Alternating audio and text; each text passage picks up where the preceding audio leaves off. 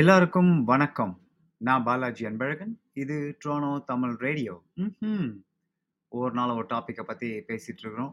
நேற்று உலகத்தின் முக்கியமான டாப்பிக்கான உடம்பு எப்படி குறைப்பது அப்படின்னு நான் லைவாக பேசினேன். ஃப்ரெண்ட்ஸ் எல்லாம் கேட்டு சொன்னாங்க, மாதிரி நல்லா இருந்துச்சு, இன்னும் நீங்கள் நிறைய ஃபிட்னஸ் ரிலேட்டட் பற்றி பேசலாம் அப்படின்னு என்கிட்ட சொன்னாங்க. நானும் ஓகே பண்ணலாம், இன்னும் நிறைய டைம் இருக்குது, நிறைய ஆப்பர்ச்சுனிட்டிஸ் இருக்குது. டெய்லி லைவ் நிறைய டாபிக் பற்றி பேசலாம். ஒரு நாளும் ஒரு டாபிக் பார்த்துற மாதிரி வாரத்துக்கு ஒரு நாள் இந்த ஃபிட்னஸ் டாப்பிக்கும் பேசுவோம் அப்படின்னு நான் முடிவு பண்ணியிருக்கேன். இன்றைக்கி நான் பேச போகிற டாப்பிக்கு ஒரு மிகப்பெரிய டாபிக்னு சொல்ல முடியாது, ஒரு இன்ட்ரெஸ்டிங் டாபிக்னு சொல்ல முடியாது, பட் இது தெரிஞ்சிக்க வேண்டிய ஒரு டாபிக் அப்படின்னு நான் சொல்லுவேன். இது சினிமா சம்மந்தப்பட்ட ஒரு டாபிக் தான். இந்த டாபிக் நிறைய பேர் இதெல்லாம் இதுதான் தேவையா, அவங்க எப்படி இருந்தாலும் நமக்கு என்ன அப்படின்ற மாதிரி நிறைய பேர் பேசுறதுக்கான வாய்ப்புகள் நிறைய இருக்குது. ஸோ இந்த டாபிக் சில பேருக்கு பிடிக்காமலே போகலாம், ஏன்னா இது அவங்களுக்கு பெருசாக கேர் பண்ணிக்கவே மாட்டாங்க.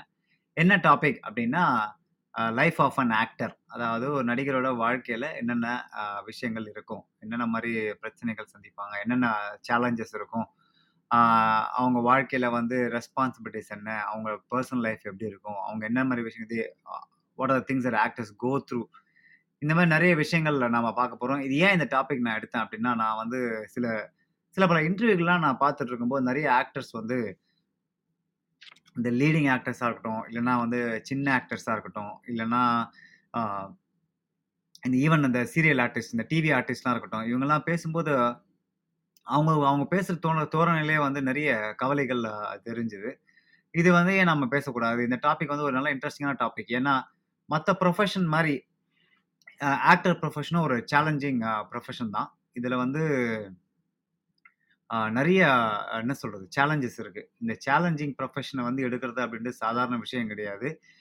எல்லாராலுமே போய் டக்குன்னு கேமரா நின்று நடிச்சிட முடியாது. அது ஒரு கான்ஃபிடென்ஸ் வேணும். முதல்ல நடிகர் ஆகிறதுக்கு எதெல்லாம் தேவை இருக்கோ இல்லையோ, தன்னம்பிக்கை அப்படின்றது தான் முதல்ல ஒரு முக்கியமான விஷயம். இந்த தன்னம்பிக்கை இல்லைன்னா உங்கள் திறமைகளை கூட நீங்கள் நடிகனாக வளர்த்துக்கலாம், ஆனால் தன்னம்பிக்கை அப்படின்றது உங்களுக்குள்ளே இருக்கணும். இந்த நடிகனாகணும் அப்படின்னா முதல்ல தேவைப்படுறது செல்ஃப் கான்ஃபிடென்ஸ், தன்னம்பிக்கை.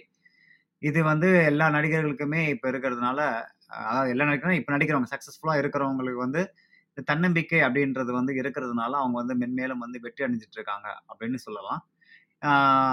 யார் ஒரு நடிகர் அப்படின்னு நம்ம எடுத்துக்கிட்டோம் அப்படின்னா, யாரெல்லாம் ஒரு கேரக்டர் எடுத்து டிவிக்கு முன்னாடி இல்லைன்னா சினிமா கேமராக்கு முன்னாடி இல்லைன்னா டிவி கேமராக்கு முன்னாடி நின்று நடித்து தங்கள் கதாபாத்திரம் உணர்ந்து நடிக்கிறாங்களோ அவங்க நடிகன் அப்படின்னு நம்ம சொல்லலாம். இது நான் சொல்லி தெரியணும்னு அவசியம் கிடையாது. ஏன் நடிகர் ஆகிறாங்க அப்படின்னு நம்ம ஒரு கேள்வி, நமக்கு ஒரு சின்ன பிள்ளைத்தனமாக இருக்கலாம், ஆனால் நிறைய பேருக்கு தெரியும் ஏன் நிறைய பேர் நடிகர் ஆகிறாங்க அப்படின்னு. முதல்ல ஏன் நடிகர் ஆகிறாங்கன்னா, ஃபேம், புகழ். இந்த புகழுக்காக, புகழ் போதை அப்படின்றது இந்த உலகத்தில் ஈஸ்ட்லேருந்து வெஸ்ட்லேருந்து எல்லா நாடுகள்லையுமே இருக்குது. புகழ் போதை இல்லாத ஆளுகளே இல்லை அப்படின்னு கூட சொல்லலாம். ஒரு சிலர் தான் எனக்கு இந்த புகழெல்லாம் தேவையில்லை அப்படின்னு சொல்லி ஒதுங்குறாருக்கெல்லாம் இருக்கிறாங்க. ஆனால் நிறைய பேருக்கு புகழ் அப்படின்றது நிறைய பேர் எதிர்பார்க்குறாங்க. அதுவும் இப்போ இந்த டெக்னாலஜி, இந்த சோஷியல் மீடியா பரவலாக இருக்கிற காலங்களில் நிறைய பேருக்கு they want to be famous, they want to become fame அப்படின்றதுக்காக நிறைய பேர் நடிகர் ஆகிறாங்க. ஆனால் முன்னாடி ஃபேமஸ் ஆகணும் அப்படின்னா நடிகர் அப்படின்னு மட்டும்தான் ஒரு பெரிய இதுவாக இருந்தது. ஆனால் இப்போ நிறைய பேர் நடிகர் மட்டும் இல்லாமல் இன்ஃப்ளூயன்சர், மாடல், ஆர்டிஸ்ட், எப்போ இந்த சோஷியல் மீடியாக்கள் நிறைய ஒரு மிகப்பெரிய பிளாட்ஃபார்மை கொடுத்ததோ, நீங்கள் ஃபேமஸ் ஆகிறதுக்கு நடிப்பு மட்டும்தான் தேவையில்லை அப்படின்னா. ஆனால் நடிகர் ஆனீங்க அப்படின்னா உங்களுக்கான ஃபேன் பேஸ், நிறைய வித்தியாசமான ஃபேன் பேஸ் உங்களுக்கு கிடைக்கும். அந்த ஃபேன்ஸோட லவ் உங்களுக்கு கிடைக்கும். அது ஒரு தனி உலகம். அதை அனுபவிச்சவங்களுக்கு மட்டும்தான் தெரியும் அந்த ஃபேன்ஸ் உலகம் அப்படின்னு. இப்போ நம்ம குறிப்பாக நம்மளோட தமிழ் சினிமா நீங்கள் எடுத்துட்டீங்க அப்படின்னா, எம்ஜிஆர் காலத்துலேருந்து எம்ஜிஆர், ரஜினி, சிவாஜி, அப்புறம் ரஜினி, கமல், அஜித், விஜய், சூர்யா, அப்புறம் இப்போ சிவகார்த்திகேயன், தனுஷ், இவங்க எல்லாம் ஒரு முக்கியமான காரணத்தினால சினிமா நடிக்கிறாங்க. அது அவங்க ஃபேன்ஸ், அவங்களோட ரசிகர்களோட அன்பை பெறுகிறதுக்காகவே நிறைய பேர் நடிகர்கள் ஆகிறாங்க அப்படின்னு சொன்னோம். அது மட்டும் நடிகர் ஆனதுக்கப்புறம் அவங்க ஒரு ஒரு ஒரு இடத்துக்கு போனதுக்கப்புறம் அவங்களோட அந்த அன்பு அந்த ரசிகர்கள் அன்பு ரெட்டிப்பாகுது அப்படின்னு சொல்லலாம். இதுக்காக நிறைய பேர் நடிகர் ஆகிறாங்க. அப்போ ரெண்டாவது சொல்லணும்னா மணி, காசு. எல்லாருமே பெரிய நடிகர் 100 கோடி 50 கோடிலாம் வாங்குறதில்ல, பட் இருந்தாலும் மற்ற ப்ரொஃபஷனை வந்து டக்குன்னு உங்களுக்கு வந்து கிளிக் ஆகிடுச்சு அப்படின்னா நடிகர் ஆயிட்டீங்க அப்படின்னா உங்களுக்கு காசு வந்து கொஞ்சம் அதிகமாக கிடைக்க வாய்ப்புகள் இருக்குது. நீங்கள்லாம் அப்போல்லாம் சம்ம சினிமாவில் நீங்கள் பார்த்தீங்கன்னா இந்த இந்த படங்கள்லேயே வரும், டேய் நீ எந்த வேலைக்கு போனாலும் சரி, இன்ஜினியர் ஆகு, டாக்டர் ஆகு, வக்கீல் ஆகு, ஆனால் சினிமா நடிகர் ஆனால் மாதிரி டக்குன்னு உனக்கு கார் அமைச்சிருவாங்கடா வேலைக்கு அப்படின்ற ஒரு கணக்கில் வந்து அப்போவே வந்து சினிமா நடிகர் அப்படின்னாலே ஒரு மதிப்பு இருக்குது. அதுக்கு வந்து பணம் சம்பாதிக்கிறதும் ஒரு இது. அது மட்டும் இல்லாமல் நடிகர் ஆனாங்க அப்படின்னா அவங்க வந்து பலதரப்பட்ட கதாபாத்திரங்கள் ஏற்று நடிப்பாங்க. அதாவது இப்போ வந்து ஒரு டாக்டர் வந்து ஒரு டாக்டர் படிச்சிருந்தார் அப்படின்னா அவர் டாக்டர் மட்டும்தான் பண்ண முடியும் வாழ்க்கையில். லாயர் படிச்சிருந்தா லாயர் மட்டும் தான் இருக்க முடியும், பைலட். ஆனால் ஆக்டர் அப்படி கிடையாது. தங்கள் வாழ்க்கையில் தாங்கள் பண்ண நினைச்ச பண்ணக்கூடிய விஷயங்கள் எல்லாமே வந்து சினிமாவில் பண்ணிட முடியும். அதாவது டாக்டரு, வக்கீல், லாயரு, பைலட்டு, ஃபைட்டரு, இப்போ இந்தியன் ரா ஏஜென்ட்லாம் நம்ம டக்குலாம் ஆக முடியாது, ஐஏஎஸ் ஆக முடியாது, ஐபிஎஸ் ஆக முடியாது, அப்புறம் நாட்டாமை ஆக முடியாது, அப்புறம் என்ன சொல்றது மவுண்டனியர் ஆக முடியாது, பைக் ஓட்டர் ஆக முடியாது, ஸ்டண்ட் மேன் ஆக முடியாது. இந்த மாதிரி நம்ம வந்து வாழ்க்கையில் நினைச்சதெல்லாம் பண்ணலாம். நடிகரானா இது எல்லாமே பண்ணிடலாம். இது எல்லாமே பண்ணுறதுக்கான ஒரே வாய்ப்பு வந்து நடிகர் தான். உங்கள் வாழ்க்கையில் நீங்கள் வித்தியாசமானது. அப்புறம் சில பேர் வந்து நடிகர் ஆகிறதுக்கு என்ன காரணம்னா இம்பேக்டை கிரியேட் பண்ணுறது, ஒருத்தரோட தங்களோட நல்ல கருத்துக்கள் மூலமாக இந்த சமூகத்துக்கு ஏதாவது செய்யணும் அப்படின்ற நல்ல கருத்துக்கள் மூலம் நிறைய பேர் நடிகராக இருக்காங்க. அது மட்டும் இல்லாமல் நிறைய பேர் வந்து அரசியலில் வர்றதுக்காக நடிகர் ஆகிறதுக்கான இதெல்லாம் இருக்குது. இப்போ நீங்கள் சமீபமாக யார் நீங்கள் நடிகராகிங்க அப்படின்னு நீங்கள் பார்த்தீங்க அப்படின்னா, நடிகராகி அரசியல் இருக்கார் அப்படின்னு பார்த்தீங்கன்னா நம்ம உதயநிதி ஸ்டாலின் நீங்கள் சொல்லலாம். அவர் நீங்கள் ஆரம்பத்தில் வரும்போது நீங்கள் முதல்ல ப்ரொடியூசராக நீங்கள் பார்த்தீங்க, அப்புறம் நடிகராக வந்தார், அப்புறம் ப்ரொடியூசராக வந்தார், டிஸ்ட்ரிபியூட்டராக வந்தார், நடிகராக வந்தார். இப்போது அது வந்து அது வந்ததுக்கான காரணமே அது என்னன்னா அரசியலுக்குள்ளே இருக்க தலை காட்டணும் அப்படின்றதுக்காக தான். ஏன்னா உதயநிதி ஸ்டாலின் யாருன்னு உங்களுக்கு தெரியும். அவர் வந்து அவங்க அப்பா வந்து கட்சியில் இருக்காங்க. ஒரு நாள் நம்ம நிச்சயமாக ஆட்சிக்கு வரும். அப்போ ஆட்சிக்கு வந்த அப்புறம் ஆட்சிக்கு வரப்போ நாம் வந்து ஒரு இன்ட்ரடக்ஷன் தேவையில்லை. அந்த இன்ட்ரடக்ஷன் எது அப்படின்னா சினிமா தான். இப்போ நீங்கள் விஜய் எடுத்துக்கிட்டாலும் சரி, ரஜினி அவர்கள் எடுத்துக்கிட்டாலும் சரி, கமல் அவர்கள் எடுத்துக்கிட்டாலும் சரி, இவங்க எல்லாம் வந்து ஒரு அரசியலில் வரணும், அரசியலில் உள்ளே இறங்கணும் அப்படின்ற எண்ணத்தோட கூட நிறைய பேர் வந்து நடிகர். இப்போ ரஜினி, கமல்லாம் நடிக்க வர்றதுக்கு முன்னாடி அவங்க வந்து அரசியலுக்கு வரணும் அப்படின்ற எண்ணம்லாம் கிடையாது. அது வந்து ரசிகர்கள் அதிகமாக அந்த எண்ணம் வந்து அவங்களுக்கு வந்துச்சு. இப்போ உங்களுக்கு தெரியும், கமல் வந்து ஃபுல் டைம் பாலிடிக்ஸாக பண்ணி இறங்கி நிறைய பிரச்சனைகள் ஆகி நிறைய பல்ப்லாம் வாங்கினா கூட சொல்லலாம். அதுக்காகவும் வந்து நிறைய பேர் நடிகர்கள் அவங்க முன்னாடியெல்லாம் வந்து நடிகர் ஆகணும் அப்படின்னா நம்ம ஒரு ஃபோட்டோ எடுக்கணும், அந்த ஃபோட்டோ எடுத்துட்டு தெரு தெருவா அலையணும். உங்களுக்கே தெரியும், நிறைய பழைய நடிகர்களை நீங்கள் இன்டர்வியூக்கு நீங்கள் கேட்டிங்க அப்படின்னா அவங்க சொல்லுவாங்க, நான் வந்து இங்கே போய் இந்த தெருவில் உட்காந்து அங்கே தான் டீ குடிச்சிட்டு இருப்பேன், ஏவிஎம் வாசலில் தான் இருப்பேன், இந்த டைரக்டர் ஆஃபீஸ் வாசலில் தான் இருப்பேன், இங்கேருந்து அங்கே சைக்கிள்லேயே போவேன், அங்கேருந்து நான் பஸ்ஸில் வருவேன், இவங்க கூட தான் நான் வீட்டில் தங்கியிருப்பேன் அப்படின்னு சொல்லி அவங்களோட கதைகளை சொல்லும்போது நமக்கே ரொம்ப ஆச்சரியமாக இருக்கும். எவ்வளோ கஷ்டப்பட்டுருக்காங்களே நடிகர் ஆகிறதுக்கு அப்படின்னு சொல்லி இப்போ நீங்கள். ஆனால் இப்போ பார்த்தீங்கன்னா அதோட நிலைமையே வேறு. அந்த காலத்து நடிகர் ஆகணும் அப்படின்னா நீங்கள் ஒவ்வொரு ஆஃபீஸ்லாம் போய் ஒரு நாள், 2 நாள், 3 நாள் நிற்கணும், 4 நாள் அப்படிலாம் நிற்கணும். அது வந்து அவங்க அந்த அந்த டைரக்டரோ இல்லை ப்ரொடியூசரோ வந்து உங்களை வந்து பார்க்குறதுக்கே வந்து பல நாட்களாகவும் நிறைய பேர் சொல்லியிருக்கிறாங்க. பல பேர் வந்து நிறைய அவமானங்கள் பட்டிருக்கிறாங்க. ஆனால் இப்போது அது அப்படியே தலைகளாக மாறிச்சு அப்படின்னு சொல்லணும். ஏன்னா இந்த இணையதளம், இந்த இன்ஸ்டாகிராமு, முன்னாடியெல்லாம் வந்து இப்போ ஃபோட்டோ எடுத்துகிட்டு ஒருத்தர் நடிக்க போகிறார் அப்படின்னா அவர் யாருன்னே தெரியாது. ஆனால் இப்போ அப்படி கிடையாது. யூடியூப்லேயும் சரி, இன்ஸ்டாகிராம்லேயும் சரி, ஒரு ஷார்ட் ஃபிலிம் எடுத்து அந்த ஷார்ட் ஃபிலிம்லாம் பிரபலமாகி, இல்லைன்னா இந்த மாதிரி சின்ன சின்ன காமெடி ஸ்கிட்லாம் பண்ணி அதில் வந்து பிரபலமாகி, இப்போ நான் நடிகர் ஒரு டேரக்டர்கிட்டயோ ப்ரொடியூசர்கிட்டயோ போகிறோம் அப்படின்னா நான் வந்து என்னை இன்ட்ரடியூஸ் பண்ணிக்கவே தேவையில்லை. ஏன்னா நான் வந்து ஆல்ரெடி ஒரு ஃபேமஸ். ஃபார் எக்ஸாம்பிள், நீங்கள் இந்த பரிதாபங்களில் எடுத்துக்கிட்டிங்க அப்படின்னா அவங்களோட அந்த ஸ்கிட்டெல்லாம் நீங்கள் பார்த்தீங்கன்னா நல்லா கலாச்சி போடுவாங்க. இப்போ அவங்க ப்ரொடியூசர்கிட்டே டேரக்டர்கிட்டே போனாங்க அப்படின்னா அவங்களுக்கு அந்த இன்ட்ரடக்ஷனே தேவையில்லை. அவங்க வந்து நடிக்கிறதுக்கான வாய்ப்பு வந்து அவங்களே தேடி வந்து கொடுக்குறாங்க கூட சொல்லலாம். இப்போ நிறைய யூடியூப் இன்ஃப்ளூயன்சர்ஸு, இன்ஸ்டாகிராம் இன்ஃப்ளூயன்ஸர்லாம் வந்து பார்த்தீங்கன்னா நடிகர்கள் ஆகிக்கிட்டு இருக்கிறாங்க. ஏன்னா அது அந்தளவுக்கு அவங்க வந்து சோஷியல் மீடியாவில் பாப்புலர் இருக்கிறதுனால நடிப்பு வாய்ப்பு வந்து அவங்கள தேடி வருது. இவங்க தேடி போகணும்னு அவசியம் கிடையாது. ஆனால் இது வந்து ஒரு காலத்தில் இது அப்படியே தலைகீழாக இருந்துச்சு அப்படின்னு தான் சொல்லணும். பழைய வழியாக இருந்தாலும் சரி, புது வழியாக இருந்தாலும் சரி, உச்சகட்டம் என்ன அப்படின்னா டாப் நடிகராக ஆகணும், டாப் நடிகை ஆகணும் அப்படின்ற ஒரு எண்ணம் மட்டும் எல்லாருக்குமே இருக்குது. இந்த மாதிரி சோஷியல் மீடியாவிலேருந்து வந்தவங்க இப்போ நிறைய பிரபலமான நடிகர்களாக மாறிட்டு வராங்க அப்படின்னு சொல்லி நிறைய காமெடி ஆக்டர்ஸு, நிறைய குணச்சித்திர கதாபாத்திரங்கள். இப்போ நீங்கள் சிவகார்த்திகேயனே நீங்கள் எடுத்துக்கிட்டாலும் அவர் வந்து ஒரு டிவி பிரபலமாக தான் இருந்தாங்க. அவங்க வந்து இப்போ சினிமாவில் வந்து ஒரு முன்னணி நடிகராக இருக்காங்கன்னா அதுக்கு வந்து அவர் திறமை இருக்கு, நான் இல்லைன்னு சொல்லலை. பட் இருந்தாலும் அந்த மீடியம் வந்து அவங்களுக்கு ஹெல்ப் பண்ணுச்சு. இந்த டிவின்ற ஒரு ஒரு ஒரு ஊடகம் தான் வந்து அவங்களுக்கு வந்து உதவி செய்யுச்சு அப்படின்னு சொல்லணும். ஸோ இப்போ இருக்கிறவங்களுக்கு வந்து கொஞ்சம் ஈஸியாக இருக்குது முன்னாடி இருக்கிறவங்கள விட. இது ஃபியூச்சரில் வந்து இன்னும் நிறைய மாறத்துக்கான வாய்ப்புகள் நிறைய இருக்கு அப்படின்னு சொல்றாங்க. ஸோ ஒரு ஒரு ஆக்டரோட லைஃப் வந்து எந்த அளவுக்கு டிஃபிகல்ட்டாக இருக்கும் அப்படின்னா, நமக்கு நான் டிவி ஸ்டேஷனில் வேலை பார்த்துருக்கேன். சன் டிவியில், ஜீ தமிழில் நான் வேலை பார்த்துருக்கேன் முன்னாடி. இப்போ வேலை பார்க்கும்போது எனக்கு வந்து நடிகைகள் கூட பேசுறதுக்கான வாய்ப்புகள்லாம் நிறைய இருந்திருக்கு. நான் அந்த ஷூட்டிங் அவங்க இன்டர்வியூ எடுக்கிறதுக்கு முன்னாடி நிறைய சும்மா அந்த அவங்ககிட்ட பேசும்போது அவங்ககிட்ட கேட்பேன், உங்களோட லைஃப் எப்படி போகுது. அவங்க அப்படியே அவங்க சும்மா தலையாட்டுவாங்க. Okay, it's okay, not it's okay, not bad, it's good, going good, I really like it அப்படின்னு சொல்லுவாங்க. நிறைய பேர் வந்து உண்மையாக சொல்லுவாங்க, ஆக்டர் லைஃப் வந்து சாதாரண விஷயம் கிடையாது, ஆக்டர் லைஃப் வந்து it's not what we thought, it's a lot of difficulties அப்படின்னு சொல்லுவாங்க. அந்த டிஃபிகல்ட்டி என்ன அப்படின்னா, இப்போ ஒரு புது நடிகர் நடிக்க போகிறாங்க அப்படின்னா அவங்கள வந்து எல்லாருமே வந்து ஈஸியாக வரவேற்க மாட்டாங்க. இப்போ தனுஷ் அவர்கள் நீங்கள் ஃபார் எக்ஸாம்பிள், ரொம்ப ஆப்டான எக்ஸாம்பிள். தனுஷ் அவர்களை வந்து ஆரம்ப காலத்தில் வந்து எல்லாருமே அவரை கிண்டல் செஞ்சாங்க. நீங்கள் விஜய் அவர்களே எடுத்துக்கங்களேன், பயங்கரமாக கிண்டல் பண்ணாங்க அவங்கள. அவர் எப்படின்னா விஜயோட தனுஷோட தோற்றத்தை வச்சு நிறைய பேர் வந்து பயங்கரமாக கிண்டல், இவெல்லாம் நடிக்க வந்துட்டான் பாரு, இவெல்லாம் அப்படின்னு, இவெல்லாம் எங்கே போகிறான் அப்படின்னு சொல்லி நிறைய அவமானங்கள் வந்து அவங்களுக்கு ஏற்பட்டிருக்கு. அது வந்து ரொம்பவே கஷ்டமான ஒரு விஷயம். அதெல்லாம் தாண்டி அதெல்லாம் தகர்த்து தான் இன்னைக்கு தனுஷ் அவர்களும் விஜய் அவர்களும் வந்து, ஈவன் அஜித் அவர்களே அவங்களோட ஒரு இன்டர்வியூல சொல்லியிருந்தார் முன்னாடி, நான் வந்து வருங்களா சூப்பர் ஸ்டாராக வருவேன் அப்படின்னு சொல்லி. அப்போல்லாம் நிறைய பேர் அதை பார்த்து பயங்கரமாக செஞ்சாங்க, கிண்டல் பண்ணாங்க, இந்த மூஞ்சிலாம் வந்து சூப்பர் ஸ்டார் ஆகுமா அப்படின்லாம் சொல்லி பயங்கரமாக கிண்டல் பண்ணாங்க. ஆனால் இன்னைக்கு அவங்க ஒரு மிகப்பெரிய ஒரு நட்சத்திர அந்தஸ்தில் இருக்கிறாங்க. அது வந்து அவங்க சந்திச்ச அவமானங்கள், அவங்க இதில் மிகப்பெரிய அவமானங்களை வந்து எல்லா நடிகரும் சந்திச்சாங்க அப்படின்னு தான் சொன்னோம். ஏன்னா ஒரு காலத்தில் வந்து அவங்க புதுமுக நடிகராக இருக்கும்போது அப்பகிற ரசிகர்களும் அப்பகிற ஊடகக்காரர்களும் என்ன பண்ணுவாங்கன்னா அவங்கள வந்து பயங்கரமாக கிண்டல் பண்ணுவாங்க. இது வந்து காலங்காலமாக வந்து நடக்குது. இதை வந்து சத்யராஜ் சொல்லியிருக்காங்க, அப்புறம் சரத்குமார் சொல்லியிருக்கிறாங்க, விஜய் அவர்களே தங்களோட இன்டர்வியூலாம் சொல்லியிருக்காங்க, அஜித் சொல்லியிருக்கிறாங்க, தனுஷ் எல்லாம் வந்து நிறைய சொல்லியிருக்காங்க இந்த மாதிரி நம்ம எப்படி அவமானப்பட்டோம் அப்படின்னு. ரஜினி அவர்களே சொல்லியிருக்காங்க. நான் அவரோட நீங்கள் அந்த ஒரு படத்தோட ஆடியோ லான்ச் நீங்கள் கேட்டிருப்பீங்கன்னு நினைக்கிறேன். அவர் வந்து ஒரு படத்துக்கு 1000 ரூபா வந்து ஏதோ அட்வான்ஸ் கேட்டிருக்காரு நடிக்கிறதுக்கு. அப்போ அவங்க அந்த மேக்கப் ஷூட்டிங் போகிறப்போ மேக்கப் போகிறப்போட கேட்டிருக்காங்க, காசு கொடுக்க மாட்டேன்ட்டாங்க.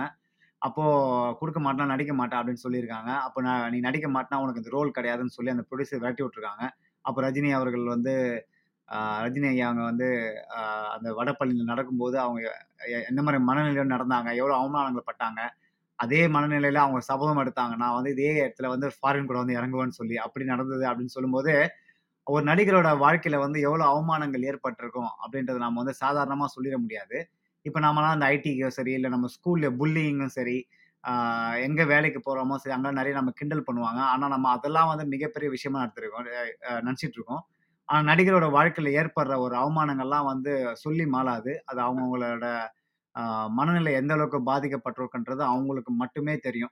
இப்போ இருக்கிற சக்ஸஸ்ஃபுல் நடிகர்களுக்கு எல்லாருக்குமே வந்து ஒரு காலத்தில் வந்து ஒரு ஒரு அவமானங்களை கடந்து தான் வந்திருக்காங்க அப்படின்னு சொன்னோம்.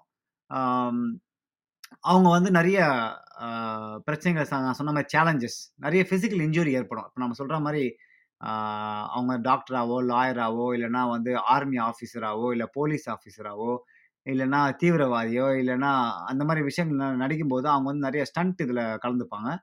நிறைய பேருக்கு வந்து நிறைய ஆக்சிடென்ட்லாம் நடந்திருக்குது. இது உங்களுக்கே நிறைய பேருக்கு தெரியும்.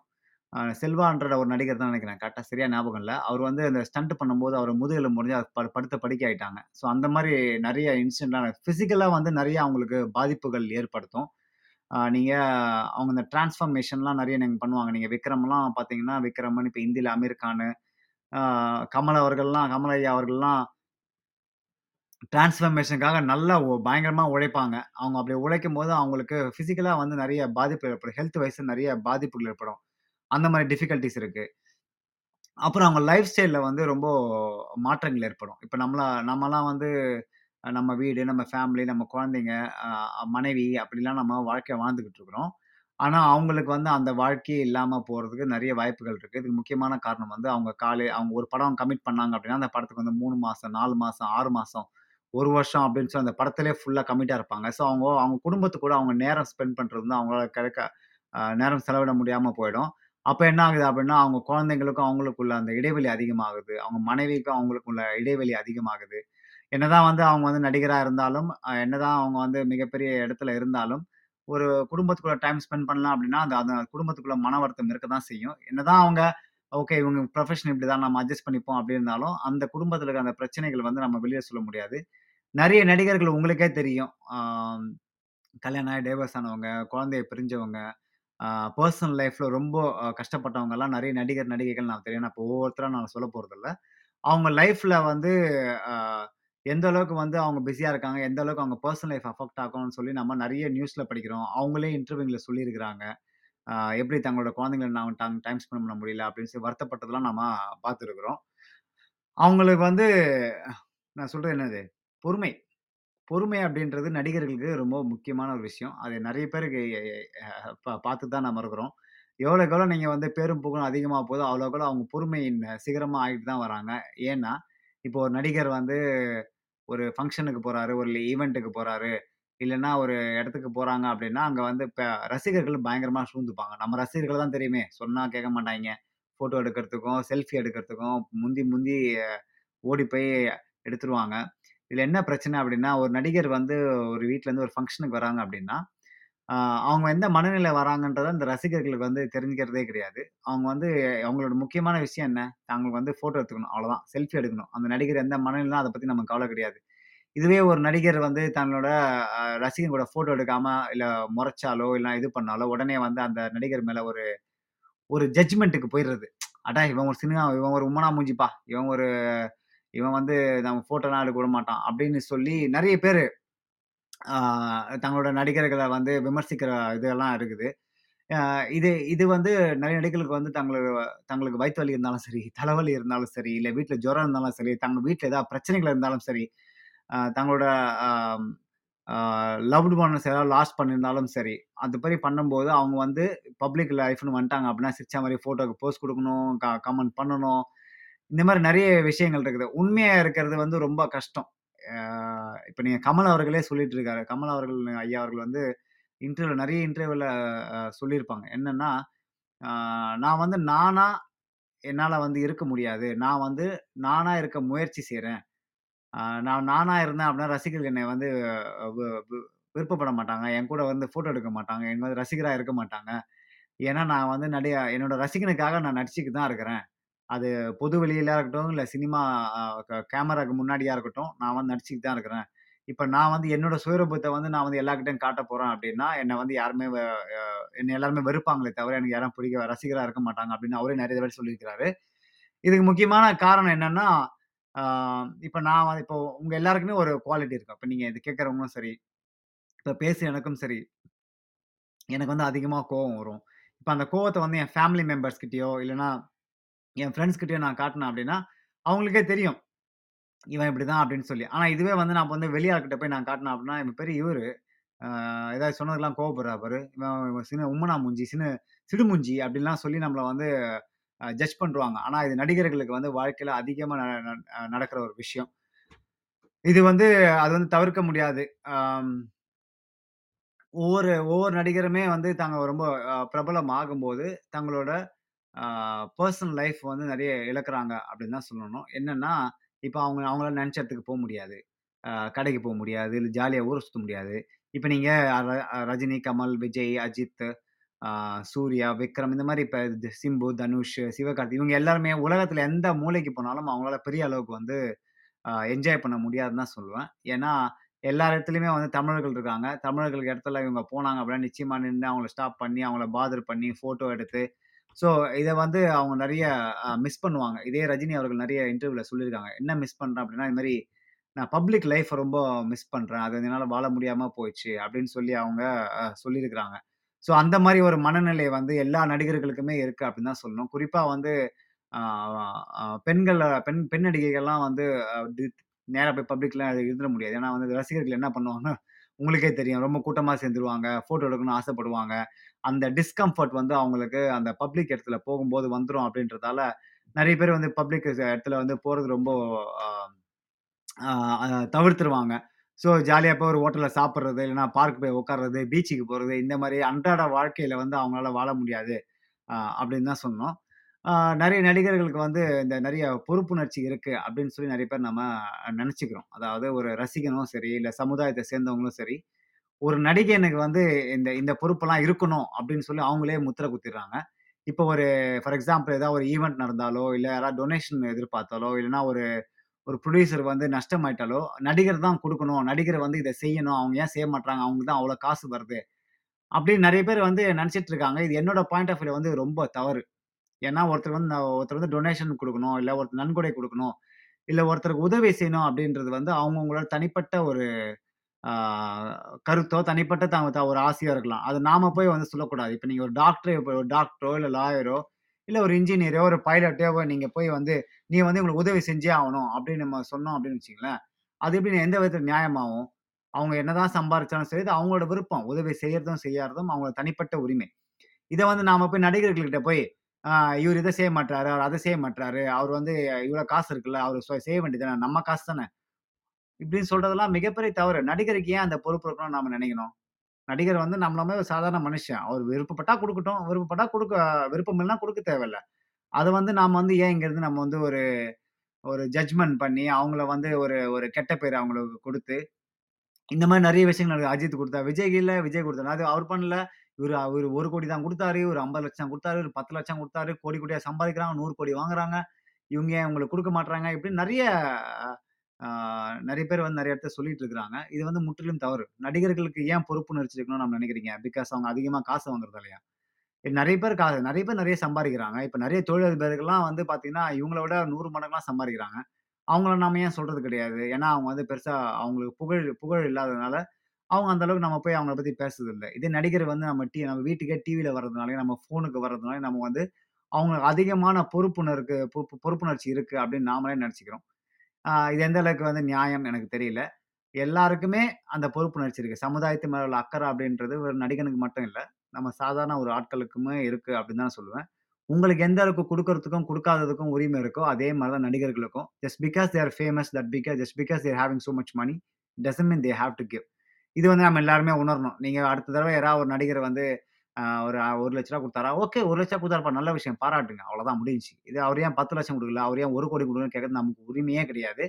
உங்களை யார் போய் படம் பார்க்க சொன்னா? உங்களை யார் அந்த படத்துக்கு காசு கொடுக்க சொன்னா? நீங்கள் கொடுத்துக்கிறீங்க, அவங்க சம்பாதிக்கிறாங்க, அவங்க வச்சுக்கிறாங்க. It's it's it's it's they own personal thing. நாம ஏன் போய் அதை இது பண்ணணும்? அப்புறம் சினிமாவில் நடிகர் ஆகிறது அப்படின்றது குறிப்பாக நடிகைகளுக்கு நிறைய பிரச்சனைகள் வருதுன்னு நம்ம எல்லாருக்குமே தெரியும். இது காலங்காலமாக பேசப்படுற ஒரு ஒரு விஷயம்தான். ஒரு நடிகை சினிமாவில் செவ்வாய் பண்ணோம் அப்படின்னா அவங்க பல பல விதமான மன உளைச்சலுக்கு ஆளாகிறாங்க அப்படின்றது தான் உண்மை. குறிப்பாக பெண் நடிகைகள். இது பல இன்டர்வியூவில் பல நடிகைகள் நம்ம பேசி கேட்டிருக்கிறோம். பல நடிகர்களுக்கு இதை சப்போர்ட் பண்ணி நம்ம பார்த்துருக்குறோம். ஒரு நடிகையோ, இல்லை ஒரு பாடகியோ, இல்லை ஒரு ஒரு ஒரு தொலைக்காட்சி நடிகைக்கோ எவ்வளோ பிரச்சனைகள் இருக்குது அப்படின்றது அவங்க சொல்லி இதெல்லாம் பாதி பேர் பாதி தான் சொல்ல முடியும். ஏன்னா அவங்க போகிற பிரச்சனைகளை வெளியில் பேரோடையோ, இல்லை ஆட்கள் என்ன செய்கிறாங்கன்றதோ வெளியில் சொல்ல முடியாது. ஏன்னா அந்த அளவுக்கு பெரிய மனிதர்களும் அரசியல்வாதிகளும் தொழிலதிபர்களும் இதில் இன்வால்வ் இருக்காங்க அப்படின்றது தான் உண்மை. இந்த அட்ஜஸ்ட்மெண்ட்டு அப்படின்னு ஒன்று இருக்குது. அது குறிப்பாக பெண் நடிகைகளுக்கு ரொம்ப அதிகமாக இருக்குது. நிறைய பேர் நிறைய நடிகைகள் சொல்லியிருப்பாங்க, எனக்கு இதை கேட்டாங்க, அதை கேட்டாங்க, இப்படி பண்ண அப்படி பண்ணுன்னு சொன்னாங்க, இதை அட்ஜஸ்ட் பண்ணி போகணும் அப்படின்னு சொன்னாங்க, ஆனால் நான் பண்ண மாட்டேன்னு சொல்லிட்டேன் அப்படின்னு சொல்ல நிறைய நிறைய நடிகைகள் இருக்காங்க. ஆனால் அதை பற்றி வெளியிலேயே பேசாத நடிகைகள் நிறைய பேர் இருக்கிறாங்க. இந்த மாதிரி அட்ஜஸ்ட்மெண்ட் அப்படின்றது சினிமாவில் இருக்குது அப்படின்னு சொல்லும்போதே ஒரு என்ன சொல்கிறது, அது அது ஒரு அது ஒரு தரமற்ற செயல் அப்படின்னு கூட நாம் சொல்லலாம். ஏன்னா ஒரு விஷயம் நடக்கணும் அப்படின்னா ஒரு அட்ஜஸ்ட்மெண்ட் நடக்கணும் அப்படின்னு சொல்லும் போதே நமக்கே ஒரு பகீர் இருக்குது. நான் ஒரு பையன், ஒரு ஆண். அந்த ஆண் எனக்கு யாரும் அட்ஜஸ்ட்மெண்ட் அப்படின்னு சொன்னாங்கன்னா, இப்போ ஆண்களுக்கே அந்த பிரச்சனை இருக்குது. ஏன்னா இப்போ காலம் மாறி போச்சு, உங்களுக்கே தெரியும் ஏன் நான் சொல்கிறேன் அப்படின்னு சொல்லி. இப்போ ஆண்கள்கிட்டே கேட்குறாங்க, ஆண்கள் அட்ஜஸ்ட் பண்ண முடியுமா அப்படின்னு சொல்லி, கால கொடுமை. ஸோ இப்போ நீங்கள் பெண்களோட நிலையை பற்றி நீங்கள் யோசிச்சு பார்க்கணும். ஒரு பெண் நடிகை ஆகணும் அப்படின்னு ஆரம்பித்தாலே அந்த பெண் மேலே இருக்க பார்வையே மாறிடும். அதாவது நடிகை அப்படின்னாலே ஒரு மாதிரி பார்க்க ஆரம்பிச்சிருவாங்க. அவங்க அட்ஜஸ்ட்மெண்ட்டுக்கு போகிற ஆள் தான் அப்படின்னு அவங்களே ஜட்ஜ் பண்ணிடுவாங்க.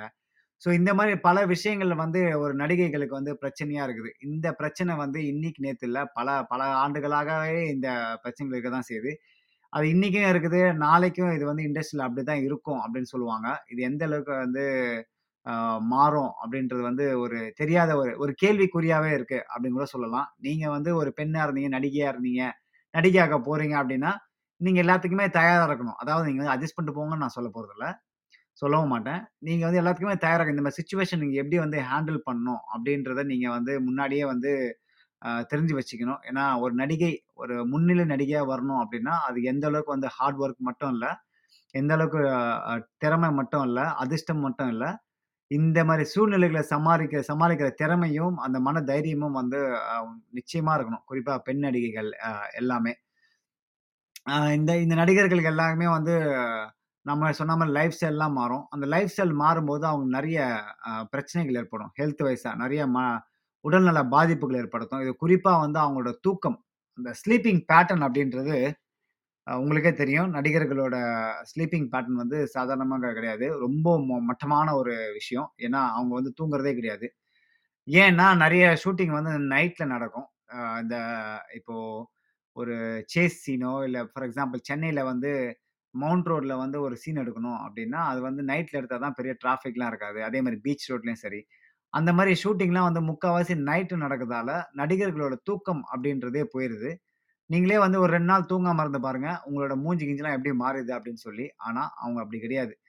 அவங்க என்னதான் வந்து அவங்களுக்கு தூக்கம் இல்லைன்னா, என்னதான் வந்து அவங்களுக்கு லைஃப்ல வந்து பிரச்சனைகள், உடல் நலம் குறைஞ்சிருந்தாலும் ஒரு செஷனுக்கு புக் பண்ணிட்டாங்க அப்படின்னா அவங்க வந்து அவங்க உடம்பு சரியில்லை, இல்லை என்ன சொல்றது, நான் சொன்ன மாதிரி வயிறு வலி, தலைவலி இதெல்லாம் இருந்தாலும் மறுநாள் ஷூட்டிங்களுக்கு அந்த கேரக்டருக்கு ஏற்ற மாதிரி சிரிக்கிறதோ, அழுவுறதோ, இல்லை முறைக்கிறதோ, இந்த மாதிரி அவங்க வந்து தங்களை மாற்றிக்கிட்டு போகணும். இல்லைன்னா வந்து அவங்களால நடிக்க முடியாது. அவங்களோட பர்சனல் லைஃப் பிரச்சனைகள், ஹெல்த் பிரச்சனைகள் இதெல்லாம் ஓரம் வச்சுட்டு அவங்கள தங்கள வந்து தங்க கதாபாத்திரமா மாறிடணும். அப்படி மாறினாதான் அவங்க வந்து ஒரு சக்ஸஸ்ஃபுல் ஆக்டராகவே இருக்க முடியும். நான் சொன்ன மாதிரி இந்த மாதிரி தூக்கம் இல்லாம, இல்லை உடல்நல குறைவு இல்லாம இப்படிலாம் இருக்கும்போது நிறைய ஆக்டர்ஸ் என்னன்னா மனசோர்வு, டிப்ரெஷன், ஸ்ட்ரெஸ் இதெல்லாம் நிறைய போயிடுறாங்க. இப்படி நிறைய இதுல போகும்போது அவங்களுக்கு நிறைய பழக்கங்கள் ஏற்படுது. குடிப்பழக்கம், புகைப்பழக்கம், கஞ்சா பழக்கம் இந்த மாதிரி நிறைய ஏற்படுது. இது வந்து அவங்களா தேடி போறது இல்ல, இது வந்து அவங்களுக்கு வேற வழி இல்லாம வந்து ஏத்துக்கிறாங்க. ஏன்னா இந்த பழக்கங்கள்லாம் அவங்க அடிமை ஆகும்போது அந்த பழக்கங்கள் அவங்க அவங்க லைஃப் ஸ்டைல வந்து மாத்துது. அவங்களுக்கு அந்த மனசு கொஞ்சம் நிம்மதி கொடுக்குதுன்னு சொல்லி எனக்கு தெரிஞ்ச ஃப்ரெண்ட்ஸ் வந்து ஒரு பார்ல வேலை பார்த்துருக்காரு. அவர் சொல்லியிருக்கிறார், நடிகர்கள்லாம் பேசும்போது அவங்ககிட்ட ஷேர் பண்ணுவாங்க. அவங்க சொல்லுவாங்க, நான் வந்து இதை வந்து வேணுமெட்டே எல்லாம் குடிக்கல, எனக்கு வந்து குடிக்கணும்னு ஆசைலாம் கிடையாது, என்னால் முடியல. நான் வந்து எ- எவ்வளோ ஸ்ட்ரெஸ்ல இருக்குன்னு எனக்கு மட்டும்தான் தெரியும். இந்த நடிகர் லைஃப் வந்து சாதாரண விஷயம் கிடையாது அப்படின்னு சொல்லி நிறைய பேர் வந்து. நீங்க யார்கிட்ட வந்து இதெல்லாம் கேட்கணும் அப்படின்னா இந்த பார் அட்டண்டர்ஸ் நம்ம ஊர்ல எந்தெந்த பாருங்கெல்லாம் இருக்காங்களோ அவங்கெல்லாம் வந்து வெயிட்டர்ஸ் கிட்டலாம் நீங்க கேட்டீங்கன்னா கதை கதையா சொல்லுவாங்க.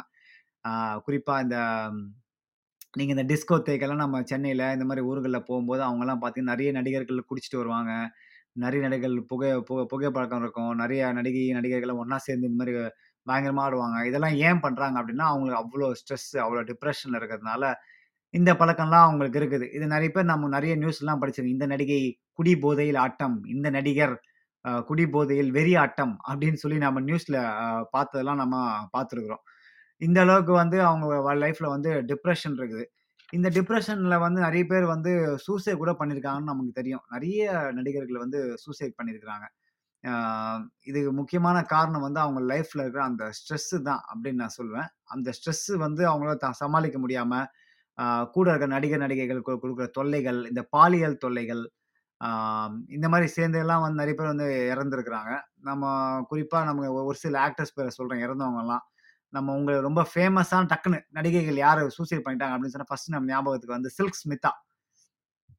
அவங்க வந்து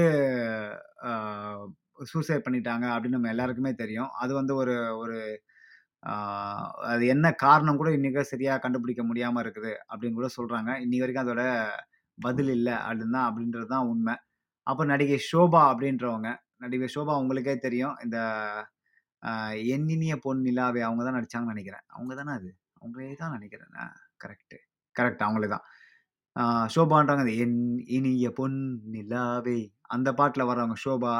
அப்புறம் ஃபடாஃபட் ஜெயலட்சுமின்ற பழைய நடிகை ஒருத்தங்க, அப்புறம் கல்பனான்ற நடிகை ஒருத்தங்க, ஆம், அப்புறம் திவ்ய பாரதின்னு ஒருத்தவங்க இந்தி படம் நடிச்சு தமிழ் படம் படம் நடிச்சாங்க.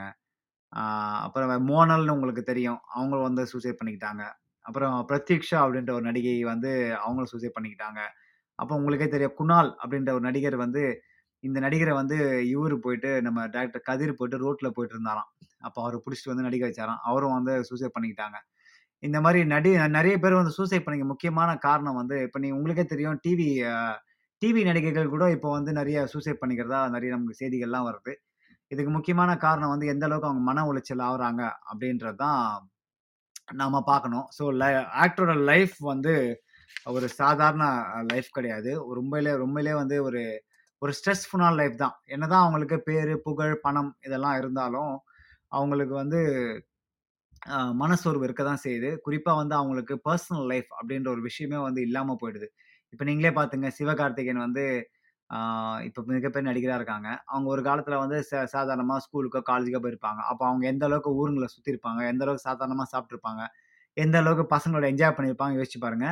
இப்போ அதே மாதிரி அவங்களால பண்ண முடியுமா அப்படின்னு நீங்கள் கேட்டிங்கன்னா இல்லவே இல்லை. ஏன்னா அதெல்லாம் வந்து ரொம்ப கஷ்டம். இப்போ அவர் பெரிய நடிகர் ஆகிட்டதுனால அவர் ரோட்டில் இறங்கி நடந்தாலே போதும் நடிகரை வந்துட்டாரா அப்படின்னு சொல்லி ஃபேன்ஸ் எல்லாம் வந்து அவர்கிட்ட போய் ஃபோட்டோ எடுக்கிறது, அவர்கிட்ட வந்து பேசுறது, கை கொடுக்கறது, அவர் என்ன விஷயம் செய்ய வந்தாரோ அதை செய்ய விடாமல் பண்ணுறது எல்லாமே பண்ணுவாங்க. ஸோ இந்த அளவுக்கு வந்து நடிகரோட வாழ்க்கையை வந்து தலைகீழாக புரட்டி போடப்படும் அப்படின்றது தான் உண்மை. என்னதான் அவங்களுக்கு காசு பணம் புகழ் அப்புறம் ரசிகர்களோட அன்பு இருந்தாலும் அவங்க இன்னமும் வந்து ஒரு விதமான ஸ்டேட்டில் தான் இருக்காங்க. இருந்தாலும் ஒரு சில நடிகர்கள் சந்தோஷமாக தான் இருக்காங்க. அவங்க காசு பணம் இருந்தாலும் சரி, அவங்க வந்து தங்களோட பர்சனல் லைஃப்ல அதுக்குன்னு தனியாக ஒதுங்க. ஃபார் எக்ஸாம்பிள், நான் வந்து அக்ஷய்குமார் பற்றி நான் கேள்விப்பட்டிருக்கேன். அவங்க வந்து ஒரு சில டைம் மட்டும் தான் வேலை பார்ப்பாங்களாம். அதாவது காலைல 9 to 5 மாதிரி அவங்க 8 hours வேலை பார்ப்பாங்களாம். மற்ற நேரத்தில் அவங்க ஃபேமிலி டைம் ஸ்பெண்ட் பண்ணுவாங்களாம். ஷூட்டிங் இல்லாதெல்லாம் நேரத்தில் அவங்க ஃபுல் டைமை வந்து தங்களோட குடும்பத்தோட ஸ்பெண்ட் பண்ணுவாங்க அப்படின்றத நான் படித்தேன் எங்கேயோ. அது அந்த மாதிரி நடிகர்களும் இருக்காங்க, தங்களோட ஃபேமிலிக்கு ப்ரையாரிட்டி கொடுக்குற நடிகர்களும் இருக்க தான் செய்கிறாங்க. பட் இருந்தாலும் முக்கால்வாசி நடிகர்கள் வந்து லைஃப் வந்து கொஞ்சம் டிஃபிகல்ட்டாக தான் இருக்குது அப்படின்னு நான் சொல்லணும். நீங்கள் என்னதான் வந்து ஒரு நடிகருக்கு வந்து முன்னணி நடிகராக இருந்தாலும் அவர் வந்து எல்லாமே மணி மேக் பண்ணுறதா சொல்ல முடியாது. இப்போ வந்து நிறைய நடிகர்கள் வந்து தங்களோட ஓன் ப்ரொடக்ஷன் வச்சுருக்காங்க. ஓன் ப்ரொடக்ஷன் வச்சாலே உங்களுக்கே தெரியும் எந்த அளவுக்கு வந்து அதில் காசு வந்து இன்வால்வ் பண்ணி காசு வந்து ரொட்டேஷன்லேயே போயிட்டு இருக்கும். ஸோ இவ்வளோ நேரம் பேசுறது வந்து ஒரு நடிகரோட வாழ்க்கையில் வந்து என்ன மாதிரி கஷ்டங்கள் இருக்கும், எப்படி வந்து அவங்க லைஃப் வந்து பர்சனல் லைஃப் வந்து எவ்வளோ கஷ்டமாக இருக்கும், நாம் வந்து எந்த அளவுக்கு வந்து ஒரு நடிகரோட எக்ஸ்பெக்டேஷன்ஸ் வச்சுருக்கோம் அப்படிலாம் நம்ம பார்த்தோம். இது வந்து இது எப்போ எனக்கு மனசை தோணுச்சு இதை பற்றி நம்ம பேசுவோமே அப்படின்னு சொல்லி. ஸோ உங்களுக்கு இந்த டாப்பிக்கை பிடிச்சிருந்துச்சு அப்படின்னா நீங்கள் இதை ஷேர் பண்ணுங்கள். இன்னொரு டாப்பிக்கில் நான் உங்களை சந்திக்கிறேன். என்னோடய ஃபேவரட் கூட இந்த ஷோ நான் முடிச்சுக்கிறேன். The world will be a better place if you all know the difference between what we need and what we want. தேவைக்கும் ஆசைக்கும் உள்ள வித்தியாசத்தை உணர்ந்தாலே இந்த பூமி சிறப்பான இடமா இருக்கும் என்று கூறி இந்த ஷோ நான் நடைபெறுகிறேன். நான் பாலாஜி அன்பழகன். இது ட்ரோனோ தமிழ் ரேடியோ.